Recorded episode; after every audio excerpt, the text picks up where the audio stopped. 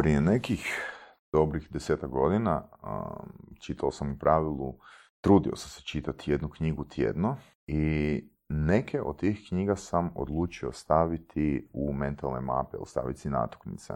Obzirom da smo se nekoliko puta selili od tada, molio sam Boga da nađem di su mi ti materijali, jer mi nešto trebalo prije dvije godine i uspio sam naći registrator gdje mi se nalaze ti sažeci određenih knjiga. Uglavnom, Ideja mi je pokušati neke od tih knjiga staviti u audio format, da slušatelji surovi strasti imaju benefita od istih, benefita kakve sam imao ja. Prva knjiga koju sam odabrao da ju stavim u audio format, odnosno sažetak te knjige da stavim u audio format pod lektira Bajtenodi, se zove Utjecajnost od Roberta Čalinija. Razlog zbog čega sam odabrao tu knjigu za prezentaciju je taj što je to ajmo reći, najčešće spominjanija knjiga u podcastu Surove strasti od strane naših gostiju, a zapravo i od nas samih. E, drugi razlog je e, zašto sam odlučio staviti knjigu, knjige u audio format je taj što jednostavno ne želim e, izgubiti taj registrator dok se selim i želim to za uvijek imati zabilježeno u digitalnom formatu. E sad, Naravno, taj sažetak knjige je samo sažetak knjige, to ne znači da ne morate kupiti knjigu i podržati autora i sam sam autor i volio bi da budem podržan, da imam malo više motivacije za pisanje sljedećih knjiga. Tako da e, ću izdvojiti zapravo samo par primjera od e, svakog obrasca, ono, oni primjeri koji meni sjedaju i za koje vjerujem da će sjest vama. Čaldini kreće u knjigu sa jednom, sa prvim poglavljem koji se zovu Weapons of Influence. Daje fantastične, fantastične primjere kako se e, jednostavni jezični obrasci ili obrasci ponašanju mogu, kako možete te jednostavne obrasce u ponašanju okrenuti u vašu korist. Da ne idem konkretno u primjer, imate jedan super poznat primjer o kopirkama gdje ste imali tri e, eksperimentalne grupe i jedna osoba je pokušala kopirati preko reda. Rezultat na pitanje mogu li kopirati preko reda je bio naravno nepovoljan po osobu. No, ono što su, ono što su tom studijom otkrili je da ukoliko osoba svojem molbi, svom zahtjevu doda neki razlog, drastično se povećava vjerojatnost da će osoba kojom se obraćate prihvatiti vaš, prihvatiti vaš zahtjev. Na primjer, ako kažete želim mogu li dobiti popust, dobit ćete vjerojatnije ne nego da. No, ukoliko kažete mogu li dobiti popust iz razloga što, e tu, se, tu raste vjerojatnost da ćete dobiti popust na određenu uslugu. Također, moj osobni komentar je da je riječ pomoć, fantastičan jezični okidač da vam osoba spusti cijenu određene usluge ili određenog predmeta koje kupujete. Drugi primjer je ukratko koji ću prezentirati, znači radi se o određenim stereotipnim obrascima a, jer mi smatramo da ono što je skupo, da je to također i dobro. I Čaldini je tu prezentirao primjer jedne svoje kolegice koja je imala draguljarnicu i jednostavno nije se događala prodaja. Na putovanju postavila je, znači poslala je poruku svojoj kolegici, svojoj trgovkinji, djelatnici i rekla je ukoliko prodaja ne ide, neka sve cijene stavi 1 kroz 2, da sve ide zapravo pola cijene. Nakon nekoliko dana feedback trgovkinje je bio da je prodaja nenormalno porasla. E sad, njena logika je bila u tome, ako su cijene išle duplo jeftinije, naravno da je prodaja porasla. No zapravo to se nije dogodilo. Dogodilo se to da je djelatnica pogrešno interpretirala 1 kroz 2 i zapravo je sve cijene stavile puta 2. I tu je zapravo ono dokaz za da stereotip, ne uvijek, ali ponekad da stereotip da skupo jednako dobro ili skupo jednako bolje može funkcionirati. Sljedeći obrazac u kratko koji ću isprezentirati se zove uh, percepcija vrijednosti. Znači, percepcija vrijednosti je dobar primjer je recimo davanje popusta ili stvari na akciji. Znači prvo se usidri, prvo se usidri visoka vrijednost nečega i onda se na, na to daje popust ili, ili se na tu cijenu daje određeni benefit. Dobar obrazac mijenjanja, ono pokušaja na utjecaj kupca, na odluku kupca je primjer s kolektivom 2010. godine kada je bila prezentirana ono određena cijena kao prava vrijednost određene usluge i onda su popusti bili od 50-90%. Znači, ishod toga je rezultirao time da je prodaja bila stvarno nevjerojatno visoka, ali ono što znam iz povjerljivih izvora da se velika većina tih kupona nikad nije iskoristila za te usluge ili za te, za te, za te predmete. A, poanta ovdje je da će ljudi kupiti zato što je to na popustu, zato jer je, im je usidrena visoko percipirana vrijednost. još jedan zgodan primjer, još jedan zgodan primjer je kontrast. Pisao sam o kontrastima u jednom članku na nlp.hr kako kontrast zapravo utječe na, utječe na percepciju. E sad, znači, ukoliko kupujete preko weba određene usluge, možete naići na, možete naići na određene, možete naići na različite pakete. Znači imate recimo basic paket, imate neki standard paket, imate neki premium paket. To, su, to je recimo primjer kontrasta. Čak što više vjerujem u to da, i propagiram to kroz svoje edukacije, da zapravo ukoliko osobi damo samo jednu opciju da se teže odlučuje. Tu se mogu također referirati na jedan primjer iz National Geographic, National Geographic emisije pod imenom Brain Games, gdje su testirali obrase ponašanja kupaca ukoliko ih izlože vitrini u kojoj se nalazi, koliko se sjećam, pet vrsta sladoleda nasuprot vitrini u kojoj se nalazi 40 vrsta sladoleda ono, što, ono što je interesantno je da e, je prodaja bila veća kod manjeg izbora. Poanta zbog čega dajem taj primjer. Znači, osob, ukoliko imamo jednu stvar za ponuditi, osoba će se tu nečkati jer to nema sa čime usporediti.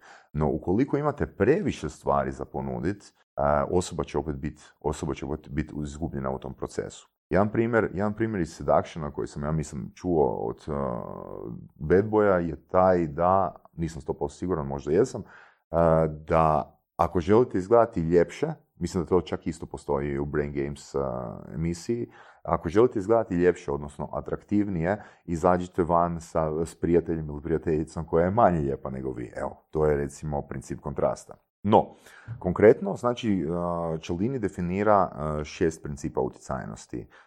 Prvi princip je reciprocitet, sljedeći je commitment and consistency ili predanost, dosljednost i konzistencija. Treći je socijalni dokaz ili social proof. Četvrti je sviđanje ili ti liking. Peti je autoritet ili snaga autoriteta. I šesti je oskudica ili na engleskom scarcity. Um, jedan od meni fantastičnih primjera, idemo prvo na reciprocitet, je primjer uh, Hare Krishna na Yorkskom kolodvoru, Yorkskom glavnom kolodvoru.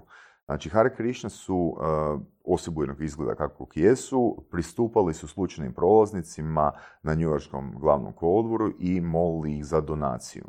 E sad, njihov princip, njihov pristup je izgledao tako da bi im jednostavno upali, uh, upali, zaustavili bi ih u prolazu i rekli uh, mi skupljamo novac za XYZ. Od stotinu random ljudi, sedamnestero bi im dalo određenu donaciju. Sad nije bitno da li ta donacija 1 cent ili 100 dolara, znači govorimo o brojci 17. Nakon toga Hare Krishna uvode novi obrazac u priču i a taj obrazac je tulipan, znači cvijet tulipan. Umjesto da zaustavljaju slučajne prolaznike, Hare Krishna su im slučajno prolazniku prvo u ruku stavile cvijet. Znači, kad je osoba primila, kad je osoba primi nešto u svoju ruku, ima osjećaj, ima osjećaj veće dužnosti. Mislim da, mislim da taj obrazac vam je ultra poznat iz ono, vašeg životnog iskustva, kada vas nazovu telefonski pa kažu da za vas imaju određeni poklon. E sad, da se vratim još na Hare Krishna. Znači, nakon što su uveli taj obrazac dodavanja, dodavanja tulipana, sa 17 od 100 njihova konverzija se prebacila na 37 od 100, što je fantastičan rezultat, znači za više od 100%. Ljudi su im na kraju, slučajni prolaznici su im na kraju te tulipane i vraćali, nisu ih htjeli niti uzeti, ali je to doprinjelo. Recimo konkretno moj obrazac reciprociteta je taj da gdje god idem, imam sa sobom svoje knjige i onda umjesto vizitke, jer vizitke nemam, dajem knjigu. E sad zašto knjigu? Zato što je knjiga percipirana, percipirana je puno, puno, puno veća vrijednost. Znači osoba, osoba ne zna koja je vrijednost knjige, ali, odnosno zna, ali knjiga ima određenu vrijednost i onaki fantastičan dar. E sad, koji je poanta, poanta reciprociteta? Poanta e, svih tih obrazaca utjecajnosti je zapravo da osobu pod navodnicima zatvorite. Zatvorite ju da ona ne može reći ne. Također, ono, ovaj audio, ovaj audio zapis bit će fantastičan, bit fantastičan ovoga follow-up e, svim polaznicima koji su ikad e, slušali moje predavanje ili bili na mojim seminarima. Znači, ovaj princip je meni jedan od omiljenih iz razloga, iz razloga jer stalno morate razmišljati o načinu kako dodati vrijednost drugoj osobi. Jer što više vrijednosti smo dodali u sustav druge osobe, u, mi to zovemo u mapu druge osobi, to je vjerojatnije da nam ta osoba na nešto što je veće od toga neće reći ne. Okay? Ja zgodan primjer e, kojim se mogu referirati na princip reciprociteta je iz jedne druge knjige koja se zove Networking is not working. Radi se, ukoliko se dobro sjećam, o financijskom stručnjaku, o financijskom savjetniku koji je godinama koristio dva obrasca, dva, dve, dva prodajna okvira za prodavanje svojih financijskih usluga. Jedan je bio cold calling ili ti ga hladni pozivi, došao bi ujutro na posao u 9, gdje bi ostao do 5 i nakon što bi napravio ono stotine hladnih poziva, posjetio bi određeni networking event. E sad, kad postavim pitanje e, na predavanjima, e, što mislite, gdje je ta osoba e, više uspjela prodati? Da li na networking eventima ili na hladnim pozivima? Za one koji možda ne znaju, hladni pozivi su kad nemate strukturiranu bazu i nemate pretpostavku da bi osoba mogla biti kupac. Doslovno kao da uzmete imenik, prodajete usisavače i zovete ono od prvog broja na dalje, jednostavno ići na statistiku ono da, da će jedna, jedna od e, stotinu ili dvije, dvije stotine ljudi ono kupiti, da ćete ubost osobu, uh, baš onu osobu koju u tom trenutku to treba. I to funkcionira. I sad kad ja postavim pitanje polaznicima, uh, što mislite, gdje, gdje, gdje je imao veći input, gdje je imao veću zaradu, da li na networking eventima ili, ili u hladnim pozivima, čak i ako uzmemo da je, da je isto vrijeme provedeno na networking eventima i u hladnim pozivima, svi, odnosno većina od reda kaže da je veći rezultat sigurno bio u offline komunikaciji, znači u živoj komunikaciji. No zapravo rezultat je bio takav da je bilo podjednako. E sad, znači, fantastična knjiga, ono stvarno preporučujem, možda ću ju obraditi u jednom od e, sljedećih audio zapisa, Networking is not working, naglašavam. Ono što je autor te knjige, naravno autor koji je na temelju svog iskustva napisao tu knjigu, ono što je autor uh, te knjige odlučio, znači odlučio je razmisliti zbog čega networking ne funkcionira. Zbog čega? Mislim, radi se o živoj komunikaciji. Znači, ono, govorimo o pogledu, govorimo o stisku ruke. Zbog čega to ne funkcionira ono, znatno bolje od eh, hladnih poziva gdje zovete osobu koja, koja nikad nije čula za vas, koja vas nikad nije vidjela. E sad, znači, njegov zaključak ukratko je bio u tome da uh, svi koji dolaze na networking evente se nalaze u prodajnom modu. Odnosno, znači, ukoliko imate 200 ljudi na jednom networking eventu, oni su platili određenu ulaznicu, stigli su tamo sa određenim očekivanjima e, i naravno žele povrat svoje investicije. I obzirom da žele povrat svoje investicije, tih stotinu, dvijesto ljudi ili više na određenom networking eventu su u modu prodavača. E sad, kako prodati nekome tko je u modu prodavača? Zaključak je jako, jako teško. Iz razloga jer e, da bi se prodaja dogodila, jedna osoba mora biti u modu prodavača, druga mora biti u modu, modu kupca. Znači, prodaja se naravno događa isto kao i kod cold calling. Ako jednostavno kliknete, izbacite informaciju, e, izbacite neki proizvod, rečenicu, nešto što će osoba na networking eventu reći, e, to mi upravo treba, to sam tražila. No, ukoliko joj ne treba, jednostavno će se oglušiti na to iz razloga jer se ne nalazi u pravom modu. Ono što je autor te knjige odlučio napraviti, odlučio je promijeniti svoj mod. Rekao je sam sebi da sljedećih nekoliko mjeseci će nastaviti posjećivati networking evente, no neće biti u modu prodavača, nego će biti ili u modu potencijalnog kupca ili će biti u modu preporučitelja. I to je onda izgledalo tako da kad se on s nekim upoznavao, kad, kad je osoba prezentirala sa čime se bavi, on bi na to reagirao bravo, izvrsno, baš mi u ovom trenutku to treba, ili ukoliko nije njegova kupovna potreba bila zadovoljena kroz elevator pitch ili kroz komunikaciju osobe koju je upoznao, onda se stavi u mod koga bi mogao preporučiti od ljudi koje ima u svojoj mreži.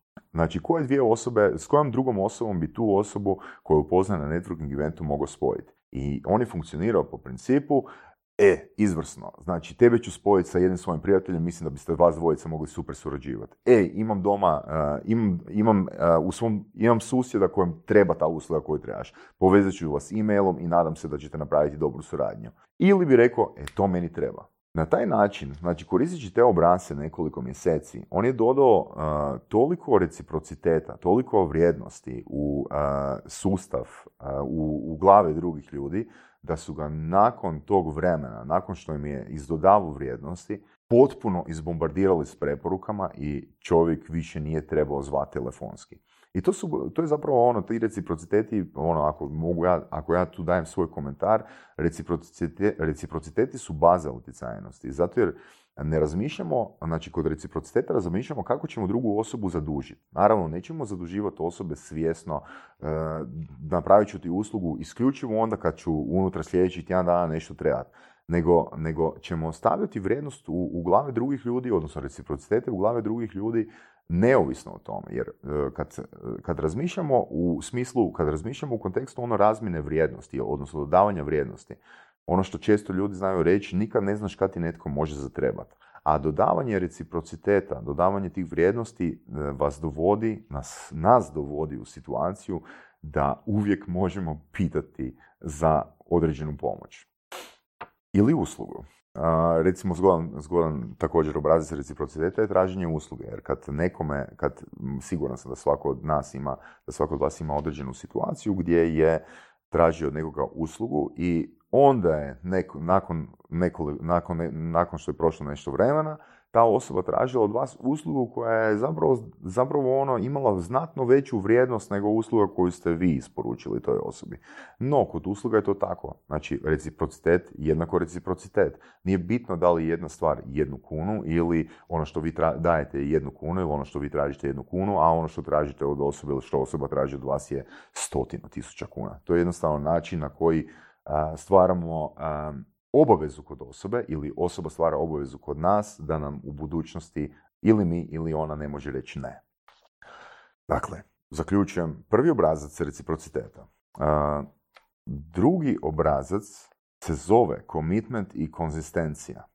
Ovdje ću izdvojiti dva primjera. Znači, jedan primjer je od jednog poznatog hipno, hipnotizera koji se zove Paul McKenna. Uh, nije, mislim da nije primjer iz knjige, nego je moj osobni, moj osobni primjer. Uh, Paul McKenna, koji sam istražio, znači Paul McKenna je za neke možda malo starije slušatelje, možda se sjećate Paul McKenna jer je krajem 90. godina uh, na petkom na večer su emitirale njegove emisije Večeri hipnoze s Paulom McKennom. Uglavnom, da skratim priču, Paul McKenna se hvali ili ti ga oglašava da nema osobe na kugu zemaljskoj koja je više pojedinaca odviknula od cigarete, reprogramirala od pušenja. E sad, znači, ja sam išao istraživati ono koji je to proces. a proces je skraćeno ovakav. Prva stvar koju napravite, znači vi se javite Paul McKenna, firmi Paul McKenna, ako ste odlučili prestati pušiti. Nakon toga dobivate podatke za uplatu. Nakon što je uplata sjela, dobivate svoj termin, ali prije termina imate zadatak imate, imate zadatak isporučiti određeni commitment, određenu, ono, određenu, određenu, određenu akciju. A ta akcija je da 24 sata prije dolaska, kod, na, prije dolaska na seansu odvikavanja od pušenja kod Pola McKene, vi morate uzeti svoj telefon i krenuti od slova A i nazvat apsolutno sve ljude u vašem imeniku i reći E, bok Ana, ja sam odlučio prestati pušiti. Uplatio sam Paul McKenny 500 funti, imam termin sutra u 18 na večer i nakon tog termina, nakon tog termina, nakon te seanse prestajem pušiti. E, bok Ante, Saša je na telefonu. slušaj, odlučio sam prestati pušiti sutra u 18 sati imam zakazan termin za seansu kod Paul McKenna i nakon te seanse prestajem pušiti. I sad kad uzmete recimo da svatko od nas ima 300, 400, 500 brojeva telefona u broja kontakata u našem, u našem imeniku. Ono što se zapravo u tom primjeru dogodilo je da smo mi zapravo, osoba koja je prestala pušiti nakon seanse s Paulom McKennom je zapravo prestala pušiti nakon što je odrađivala te pozive. Ono što je Paul McKenna tu fantastično napravio, ono napravio je proces koji zahtjeva toliko konzistencije, toliko predanosti od osobe, da je zapravo njegov posao u konačnici napraviti tih 1% i reći evo ga, ovom seansom smo do kraja iskorijenili vaš problem. Sljedeći primjer uh, komitmenta i konzistencije je uh, primjer sa seminara. Seminar transcendentalne meditacije, mislim da je tu Robert Cialdini osobno sudjelovao na nekom intro seminaru transcendentalne meditacije i uh, ono što je primijetio, primijetio je da, naravno, nije se slagao sa određenim dijelom, nije se slagao sa određenim dijelom izlaganja i krenuo je upadat uh, predavaču misleći da će ljude, znači da, da će auditoriji odgovoriti, da će se auditoriji početi pitati da li to stvarno drži vodu ili ne. Ono što se dogodilo ga je iznenadilo iz razloga jer je čak veći broj ljudi nakon, nakon njegovih sabotirajućih upadica upisao transcendentalnu meditaciju. Konkretno, ja i osobno imam to iskustvo prije nekih 7-8 godina kad sam držao seminar i u grupi je bila jedna osoba koja me totalno pokušala sabotirati. Ono što e, na uvodnom seminaru me pokušala, pokušavala me cijeli seminar sabotirati. Ono što je bilo nevjerojatno i tu mi se stvarno potvrdila taj, taj commitment and consistency obrazac je da iz te grupe uvodnog predavanja su apsolutno svi sudionici nastavili dalje. Fantastičan obrazac. E sad, znači kako to aplicirati?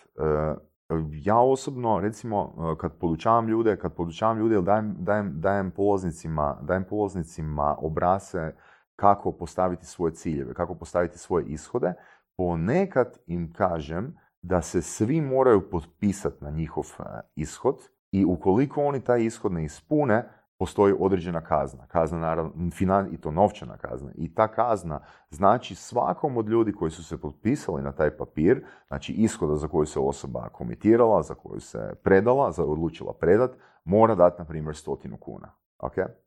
E sad, fantastičan obrazac.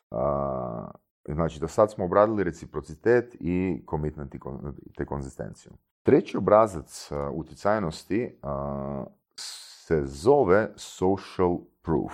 E, tu bismo mogli pričati. Social proof ili socijalni dokaz. Čalini u svojoj knjizi Influence daje primjer kako zapravo sitkomi imaju onaj glupi smijeh, humoristične serije na TV-u imaju onaj glupi smijeh iza. No, da ne idemo u brojke, dokazano je da taj smijeh koristi kao socijalni dokaz da je nešto smiješno. I sam taj smijeh, pozadinski smijeh, utječe na, eh, na, na, na povećanje, povećanje broja ljudi koji gledajući, gledajući taj sadržaj na TV ekranima se krene smijati.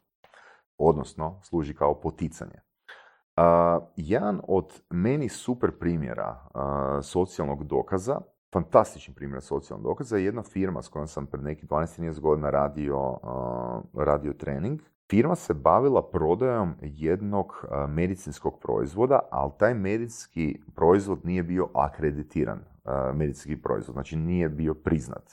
Ono što su oni radili, oni su, oni su davali donacije bolnicama, ali donacije tog proizvoda. Na taj način su stvorili, na taj način su radili na svom PR-u i kada bi radili na terenu, kada bi taj proizvod prezentirali na terenu, ljudi nisu postavljali pitanja da li, je, da li postoji medicinski dokaz da to nešto funkcionira, jer su oni u mapi kroz koja im je služila kao, um, koja im je služila kao, uh, koja im je pomagala u prezentaciji, u mapi, odmah na početku mape je bilo nekoliko fotografija i nekoliko članaka u kojima su oni bili poslikani s tim proizvodom sa doktorima. I, znači, županijska bolnica Čakovec, županijska bolnica Rijeka i tako dalje. Um, ono što, ono, onaj, prim, onaj um, onaj primjer socijalnog dokaza koji svi mi, koji svi mi ovoga poprilično dobro vjerujem znamo, je dokaz testimonijala, znači socijalni dokaz testimonijala. Konkretno, testimonijali nam služe upravo tom socijalnom dokazu, social proofu, da osoba koja odluči se na određenu uslugu se kroz te socijalne dokaze, kroz testimonijale uvjeri. I tu vas mogu stvarno uputiti, ne da sebe oglašavam, ali mogu vas uputiti na, uh, na success stories uh, kod NLP Hrvatska, jer success stories su stvarno fantastični testimonijali koji, koji ne izgledaju kao niti, koji izgledaju kao niti jedan testimonijal koji sam ja ikad vidio. Iz razloga jer smo mi napravili testimonijale koji su zapravo priče koji su intervjui ljudi i gdje je glavni ishod tih testimonijala, jer ono što je mene mučilo kod testimonijala, da nije dovoljno jak socijalni dokaz, je to što su testimonijali uvijek bili preopćeniti. Evo meni bilo dobro, ja bi to preporučio svima, nema osobe koje, koje to ne bi koristilo, bla bla. Ali taj um, te, testimonijal takvog tipa nema konkretan dokaz da je nešto toj osobi pomoglo. Znači, govorim samo da je bilo ok, da je bilo da nije, ajmo reći da nije bačen novac. No, ako želimo nešto, ako želimo na nekoga uvjeriti, ta osoba se mora, ta osoba, se mora, ta osoba mora imati sličan problem i mora kroz priču, sličan problem koji je imala osoba koja, je, koja se nalazi u testimonijalu i mora se znači asocirati s tim problemom. Iz tog razloga baš ono stvarno preporučam uh, primjere testimoniala na NLP-HR da vidite koliko mesa je stavljeno u taj socijalni dokaz. Jedan od zgodnih primjera također su oni uh, beđevi, recimo Best Buy, uh, Super ili slično. Znači, ne da, to, ne da samo jedan izolirani obrazac utječe na, utječe na prodaju, ali kad uzmemo recimo testimonijale, kad uzmemo kad uzmemo ovoga te beđeve i kad imamo recimo knjigu, recimo meni osobno je knjiga, ono nije mi ishod prodavati knjige, što više niti ne želim prodavati te knjige, ali taj socijalni dokaz ono da je osoba kojoj vi povjeravate svoje vrijeme i svoj novac napisala knjigu je popriličan, popriličan, popriličan socijalni dokaz. I tu je recimo savjet apsolutno svakome ko ima mogućnosti napisati knjigu, fakat knjiga ne mora nužno biti od 100, 200 ili 500 stranica. Ima stvarno fantastičnih knjiga koje imaju i 30 stranica. Bitno je samo da osoba, da osoba koja razmišlja o nama vidi da smo mi napravili nešto više, da smo dali veći doprinos, da imamo veći socijalni dokaz nego, nego naša konkurencija. Jedan od dodatnih primjera koji je mene oduševio i pozitivno i negativno je od jednog multilevel marketinga. Na kraju se ispostavilo da je prevara, bilo je i na bila je obrađena tema i na latinici pred nekih 15 godina. Uglavnom, ukratko ću isprezentirati, cijeli sistem je bio toliko fantastično ono, manipulativno osmišljen, negativno manipulativno osmišljen, gdje je osoba koju poznajete iz osnovne ili srednje škole, šećete gradom i vidite tu osobu i ta osoba vam pristupa, vaš dobar prijatelj ili poznanik, vam pristupa i kaže vam, ej bok Saša, pa kak si ti, baš mi drago da te vidim, ono, super izgledaš. A ta osoba je zapravo ono bila obučena, recimo, za barem 15.000 kuna. I ta osoba je super izgledala. Super izgledala, znači super je bila obučena, super se držala, imala je super energiju. I sad kad biste vi krenuli pričati ono što ima kod vas, bla, bla, naravno, tu se uključuje onaj obrazac reciprociteta. Znači, ako je osoba vas nahvala, ako je osoba vama dala dobru emociju, dala vam komplimente, bilo bi ok da vi pitate nju, ovoga, pa kako si ti, pa ti super izgledaš. A ta osoba stvarno super izgleda, naglašavam, jer je uložila XY novca u svoju garderobu. Nakon što vi kažete, nakon, nakon, nakon što vi, vi, vi na to kažete osobi, evo pa ja, ja, ja se isto osjećam super i baš mi bi bilo drago da se podružimo, ako imaš vremena za kavu, ono, vidimo se sutra prekstra. I sad dogovorite se, dogovorite se jedan termin za kavu. Odete na kavu i osoba se interesira isključivo o tome s čim se vi bavite, u kakvom ste, ste emotivnom stanju, u kakvom ste financijskom stanju. Ukratko, ishod, konačni ishod je da vi kažete da ste, konačni ishod je bio, jer taj lanac više ne postoji, da vi kažete da ste nezadovoljni i da želite od života više. Ok, no ta, a ta osoba vam se ono cijelo vrijeme prezentira da ima to više. Uglavnom, da skratim priču, znači, kroz period od nekih 2-3 tjedna, ta osoba se prikelji na vas i ne dopušta vam da platite bilo što. Znači, zove vas na kave, zove vas na večere, zove vas na izlaske. I samo časti, časti, časti, časti. Do trenutka do kad vi tu osobu ne pitate, uh, pa s čime se ti baviš da si možeš to sve priuštiti? Takav auto, takvu odjeću, uh, takav lifestyle. I osoba vam kaže, nabavi odijelo i vodim te sljedeću subotu uh, u firmu koja je meni omogućila da imam to sve što danas imam. E sad, da skratim priču, kad dođete u tu, pod navodnicima, firmu, unutra se nalazi 150 ljudi. I prezentacija kreće tako da krenu, da, da određeni pojedinci, predavači, krenu pričati o tome u kakvim su se teškim situacijama nalazili i kako su kroz ovu firmu, kako su kroz ovu firmu uspjeli zaraditi ozbiljan, ozbiljan novac. Na svaku tu priču cijela publika plješće. No zašto publika plješće? Publika plješće iz razloga jer osoba, odnosno osobe koje su dovele mene kao sudionika, prvog sudionika, oni plješću. Dakle, oni, znači oni su vas dovoljno zadužili reciprocitetima, dovoljno su napunili ono vas sa, sa vrijednostima, da se morate ponašati na isti način kao i oni. Okay? Znači, svaki put kad oni zaplješću, vi plješćete. Ja sam recimo odlučio ne zapljeskat na jednu priču i onda me osoba koja je sa mnom gradila taj odnos tih tri tjedna me trknula i rekla mi je plješći. Znači, sad sam mislio situaciju da tih dva sata ili tri sata tog predavanja s kratkim pauzama, cijela dvorana plješće, a pola te dvorane uopće nema pojma o čemu se radi, jer u dvorani se priča samo o teškim uvjetima u kojima su ti ljudi bili i o velikom uspjehu koji su postigli. A nemamo nikakav, nikakvu prezentaciju proizvoda. Znači, ti ljudi, ta firma je prodavala koncept, pod navodnicima, smiješno, prodavala je koncept uspješnosti.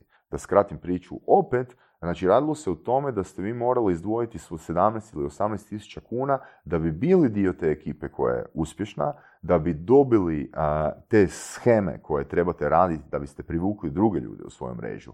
Dakle, kupiti skupu odjeću, možda se zadužiti, kupiti malo bolji auto, šetati po gradu i na taj način snimati ljude iz osnovne i srednje škole, iz fakulteta, pristupati im, ovoga, pristupati im na način da ih pohvalite, da, da od njih tražite respons, da oni žele biti kao vi i opet proces se nastavlja i nastavlja i nastavlja taj način.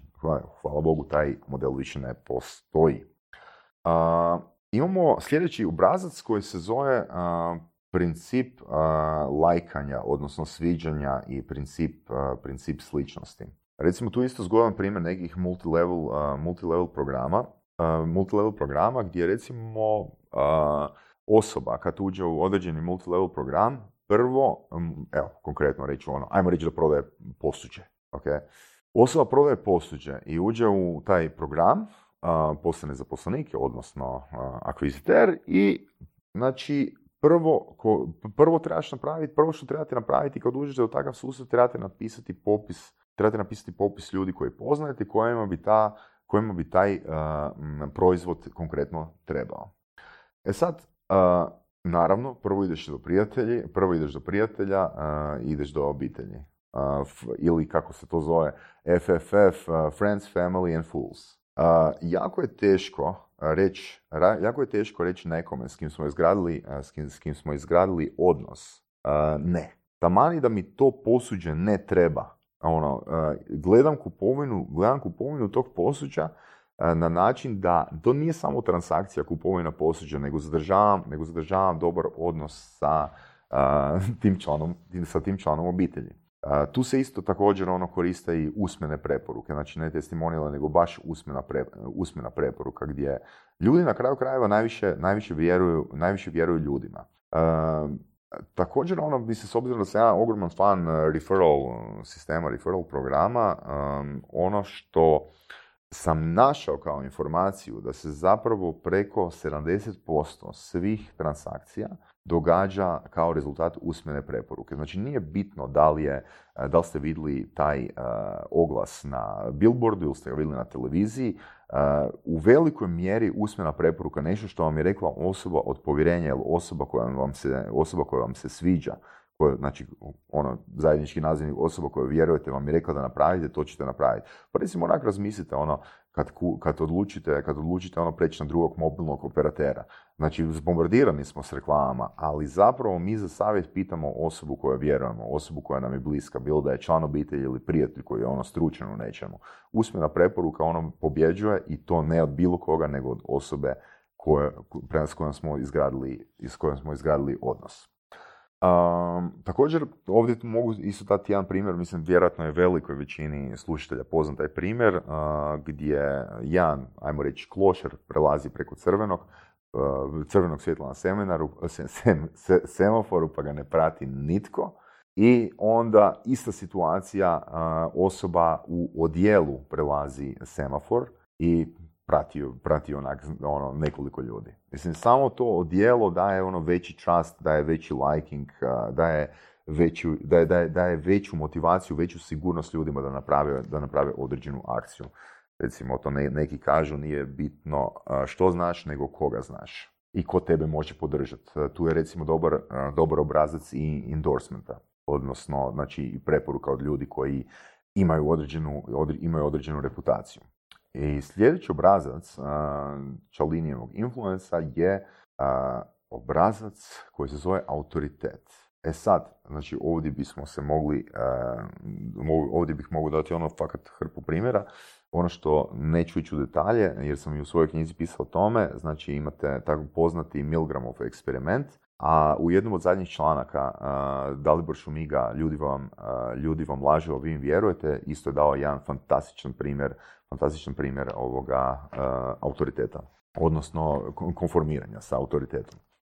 Uh, ukratko, Milgramov eksperiment je, samo, samo da vam dam uh, input, Milgramov eksperiment je demonstrirao da će ljudi čak probiti granice svog morala ukoliko im autoritet kaže da to mogu napraviti. Uh, e sad, tu ću se također isto vratiti, tu ću se također isto vratiti na primjer sa jednim filmom jedan film koji sam preporučio svima koje interesira komunikacija, odnosno svima koje interesira taj primjer kako autoritet funkcionira, vam je film, film pod nazivom Compliance, ili ti ga pre, prevedeno na hrvatski poslušnost. U filmu, ukratko vam se radi o tome da se osoba, znači u jedan fast food dolazi poziv i osoba se predstavlja kao policajac, odnosno authority figure, znači figura koja ima autoritet.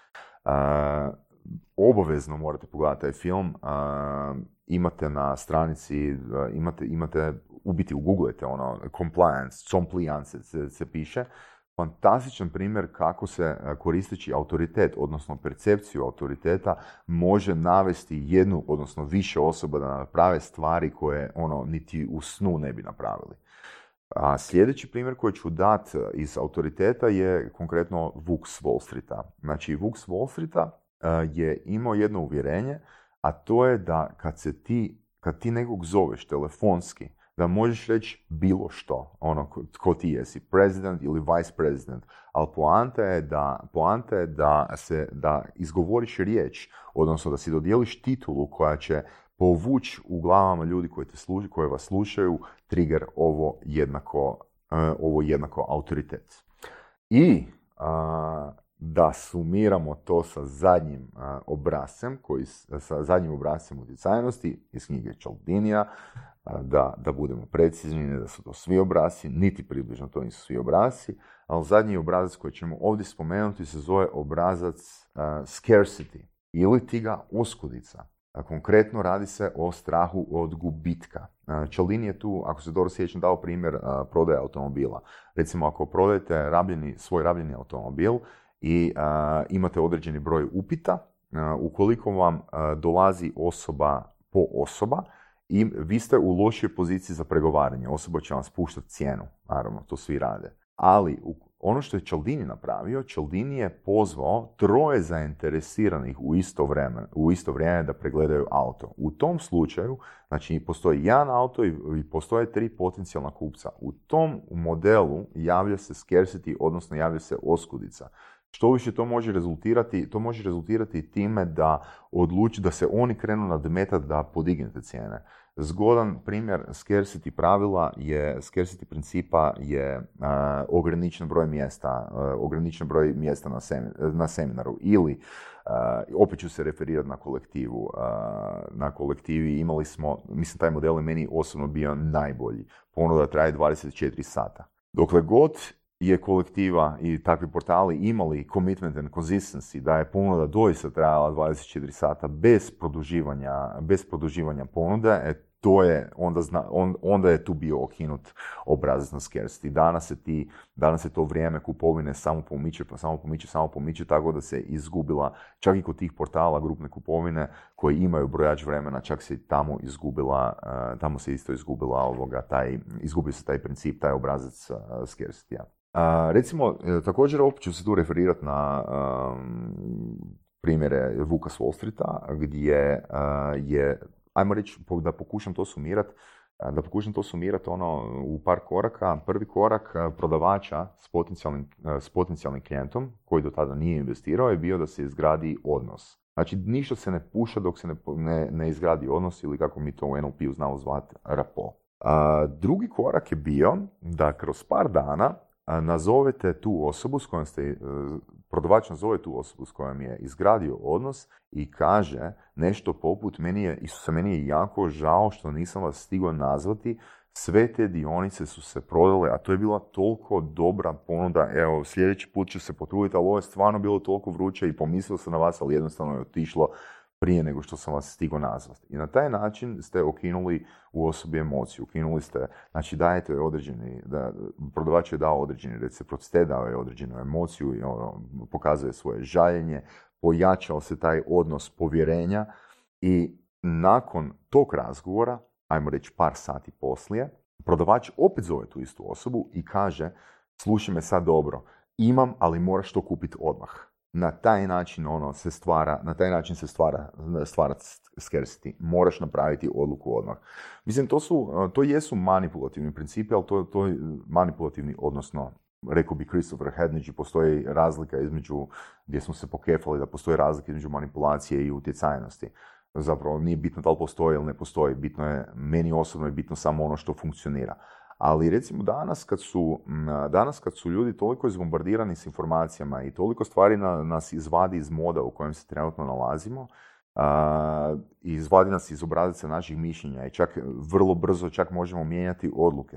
Uh, meni osobno je taj princip uh, scarcity jako bitan. Znači, i stvarno sugeriram apsolutno svima, znači da cijena bude niža ukoliko je, e, da, da se cijena usluge prezentira niža ukoliko je uplata unutar 24 sata. Ja sam testirao apsolutno sve obrazce, znači da e, do 15. u mjesecu, znači unutar 15 dana mogu uplatiti pa dobe popust, pa da unutar 7 dana uplate pa dobe popust, pa unutar 5 dana da uplate pa dobe popust. Na kraju sam došao do toga da ukoliko uplate unutar 24 sata da dobe popust, da je tu zapravo, da je tu zapravo bila najveća konverzija. Znači, u procesu prodaje, odnosno u procesu kupovine ljudima ne, ne smije se dati puno više prostora. Ok, naravno, ne želimo biti previše, niko od nas ne želi biti previše puši dok je osoba na telefonu traži da vam, da vam prebaci to, ali recimo jedan ono zgodan meni, meni obrazac koji, koji fakat funkcionira, mislim ako imate osobu koja, koju definitivno vidite kao korisnika vašeg usluga i dajete e, vremenski okvir od 24 sata da uplati da na taj način ostvari određeni popust ili ne znam, dobije besplatnu knjigu, odnosno knjigu uključenu u tu cijenu, je prvo, prvo se znači pošalje mail i naglasi se u mailu da ta cijena vrijedi točno 24 sata i drugi dan po isteku, recimo dva sata prije nego što je prošlo tih, nakon 22 sata, dva sata prije nego je prošlo tih 24 sata se pošalje mail, poštovani, samo vas podsjećam da ne izgubite, da ne izgubite mogućnost popusta koji je ono one time only i što doista je.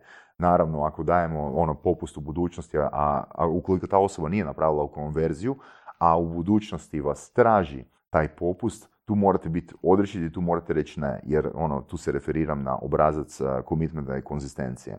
Ako ste nešto rekli, to treba biti napravljeno i svatko ko vam ne plati uh, unutar vremenskog okvira, unutar definiranog vremenskog okvira koje ste vi komunicirali, ta osoba više nikad ne bi smjela imati pravo na, na, na, tu cijenu. Na taj način, znači, je, na taj način ste i ok sa samim sobom i konzistentni ste i osoba će, neće osoba ono zbog, ne znam, nekih 10% toga što je ne možete omogućiti nakon što, ste, nakon što nije iskoristila vaš popust, neće ona odustati od vaše usluge.